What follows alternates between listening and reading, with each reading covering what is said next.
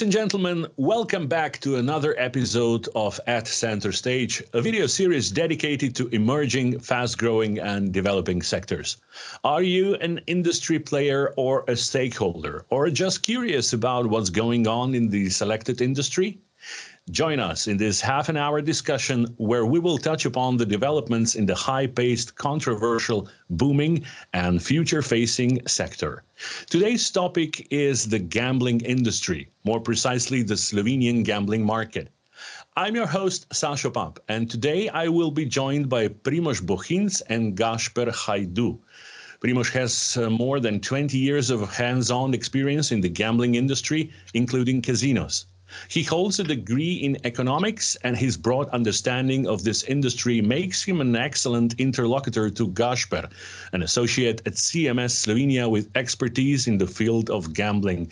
Great to have you here, guys. Hi, everyone. Thanks for the invitation. Private and foreign investors are closely monitoring the legislative developments in Slovenia that could bring some more liberalization to the market and we will certainly dive deeper into this. But I think we should start this episode with a bit of history. Primož, could you start with a little bit of background story about gaming in Slovenia, in short? Yes, Sasha, thank you. Gambling in this part of the world began in 1913 in Portorož with the establishment of the Casino des Etrangers Association, where the social life of people spending summer in Portorož took place. In recent history, in 1964, the second Yugoslav and the first Slovene casino in Portorož started operating. Soon after the establishment of the Portorož casino, it became clear that gambling tourism has great potential, mainly due to the location of casinos near the Italian Slovenian border, as Italian guests were interested in gambling. As gambling was an ex- extremely profitable activity and recorded exceptional business results. Many casinos and later even more gaming salons were established in five decades uh, to this day. Most casinos and gambling salons were established in the western part of the country near the Italian border. Why? Because Italians are one of the strongest gambling nations, and Yugoslav authorities took advantage of that for the inflow of foreign currencies. The fact is that Slovenia has a gambling history and tradition. We have the know how, but we missed a considerable opportunity at one point. In the first decade of the 21st century, the development of IT technologies paved the way for the transition of gambling to the digital world. And Slovenia missed that opportunity big time. Namely, due to the established business models and financial channels, and consequently, due to the exploitation of monopoly. There was no political will to change the legislation which would, would allow gambling operators to adopt to the new digital reality. In terms of online gambling, the Slovenian market is stuck in time. There is only one active online gambling operator, and the market is far from being competitive. Slovenia is one of the rare European markets that doesn't practice the free market concept in gambling. But what is the current status of the legislative framework in Slovenia, Gašper? Thank you, Sasha. Before I begin, I would like to thank Mr. Bohinc for being with us today and to Mr. Pap for the nice introduction. Now, back to your question, Sasha. At the beginning, I think I have to explain that currently the Slovenian legislation only allows for two gambling concessions for classical games of chance, which also include the betting services this currently being the Slovenian Sports Lottery. And this, in sense, means that the market is closed and that no other interested parties may enter the market. Um, however, in recent years, there was considerable effort invested into opening the market. It all began in uh, around 2017, basically first as a response to the EU Commission's notice to Slovenia that its gambling legislation or our gambling legislation is not fully in line with uh, EU law. But interested parties also took this as opportunity to start talking about opening the market. A new draft act was proposed, which was unfortunately at the end not adopted. And things laid low for a bit until last year when new draft act was again proposed again with the aim to opening the market especially the betting market from currently one provider it is envisioned that there would be five providers of betting services in Slovenia and the act is currently in parliament and should be on the voting agenda any time now it's mm-hmm. like in the last stages so we are patiently waiting what's going on but Primož, why there is so much turmoil around this piece of legislation? Where where is the is is there any problem, or how do you see this? Uh, uh, yes, Sasha. Gambling is always a sensitive part of business and uh, our life in general where politics needs to be careful to meet expectation of all parts of the society and uh, slovenia is not different uh, in regards to that so uh, i think that's the reason why there is so much turmoil around this piece of legislation at the moment Mm-hmm. Okay, so new legislation is basically in parliament and it's going to open the betting market if it's passed. But that's quite unusual. If we look at the closer look at the neighboring countries, as well as other European countries, we can see that a conservative approach to gambling is in general is a rule uh, rather than exception. So why would the Slovenian government want to go in totally the opposite direction, Gašper? Basically, Sasha, this is uh, true to some extent. There are some EU countries that already practice the open market, as previously explained by Primož. However, there are still a lot of countries with uh, basically a closed market approach. And in my opinion, this is due to the fact that, as we all know, gambling is connected to certain risks, uh, such as money laundering, gambling addiction, and uh, society as a whole has to be taken into consideration. And uh, the state job is to mitigate this risk. And it's simple unclosed smaller market or non-competitive market is very much easier to control in the sense and that the authorities have more effect and uh, there's less efforts to be invested into regulating the market with lesser people in the administration and so on and so on. However in the sense i agree that this market has to be regulated. However we have to look in what is look at what is going in practice. If we look for Slovenia, number shows and clearly that there are a lot of Slovenians already using foreign betting providers and these betting providers are not regulated in any way by Slovenian state. They do not pay taxes. They do not uh, pay concession payments as this is mandatory for sports Slovenian sports lottery. And this cash flow simply goes past us. Mm. I mean, it goes around us and we don't have anything from it. So I think that opening the market would help steer some of the lost cash flow back to Slovenia and as we'll we'll touch a bit later, um, it would also allow for um, the Slovenian consumers that are using these services now, where, where the number is quite high, to be protected by Slovenian laws and Slovenian authorities, which is currently not the case. Primož, what are the economic pros and cons of opening up the market in such a way? What will be the impact on the Slovenian economy if we decide for a less conservative approach, especially for uh, especially to the betting industry? I will start with the pros, uh, uh, Sasha, because I think there are more things that we can list here. So, in my opinion, the first and most important one is more choice for the consumers. Uh, the second one, if we have more choice, uh, this will lead to better offer, lower prices, better odds, and more, for example, business in general. So uh, when we see more business, we see more taxes collected. Uh, when we open our market, uh, we see foreign investments. Uh, so, and as Gašper mentioned before, also very important part of that is that government could control the financial flows better than in the situation we we have now. So there is always in gambling there's a risk of problem gambling. So but based on the research there are 3 to 5% consumers who face problem gambling issues. And without any doubt society must help them. Uh, part of the tax is collected to go to the programs to help people with gambling related issues so we have also solution for that. It is estimated that Slovenians spend more than 300 million euros on foreign online casinos and bookmakers.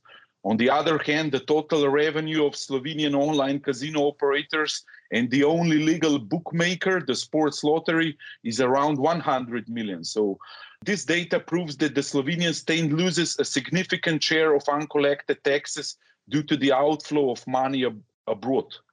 Yeah, that's that's a lot. We've touched upon uh, the pros and cons for the economy, but what effect will this new expanded and liberalized betting market have on the Slovenian consumer? Gašper, the legislator will surely have to safeguard consumer rights in some way, right? Good question, Sasha of course consumer protection was the basic principles that has to be considered while talking about changing the gambling legislation i believe that there is actually a risk um, that more people will start gambling. Well, we should not expect a significant rise, as might be argued with some people opposing the the, the liberalization of the market. Um, I base my opinion on the fact that the number shows that international regional providers already well known to the Slovenian consumer. They're exposed to their advertisement basically on each um, international sports event broadcasted in Slovenia. So their entry in the market will not have such a novelty effect. This is something new that nobody knew about it and that people will be coming through the door uh, running. This is my opinion, but there is the other side of story is that the people that are actually using these services will now be able to use them in Slovenia and will be protected by the Slovenian legislation. And in this sense, I'm think that the current Slovenian legislation and the legislation which is proposed already has sufficient safeguards for the protection of consumers. There are self-ban options, bans on advertisement, or um, advertisement is really limited to only concession holders. Um, there are pr- programs uh, in place by the state through the, I think that the national health system um, for people who have problems with gambling, and I think that actually the liberalization of the market will increase in consumer protection and not decrease it in a way that might be argued as from some people because more people will enjoy protection of the state that are currently not protected. Primoz, to what extent do we need states' interference? What are the basic guidelines that should be set in new legislation? And where should, in your opinion, the state's interference stop? Sasha, I have always advocated the lowest possible level, level of state interference in any business. The main task of the state is to adopt quality legislation and implement it consistent, consistently. Due to the probable perception of the general public that the gaming industry also has negative externalities. It could also be the task of the state to communicate it in the right way, the purposes of which selected gambling taxes are levied, and to develop programs to combat problem gambling. Everything else should be left to the laws of the market and competition. Okay, I guess you both have an idea which betting companies are looking into the Slovenian market. Uh, what do you think? Who is more interested, EU or Balkan companies, and why? Primoz. As per my knowledge, all major European betting companies are interested in entering the Slovenian market if and when the legislation changes.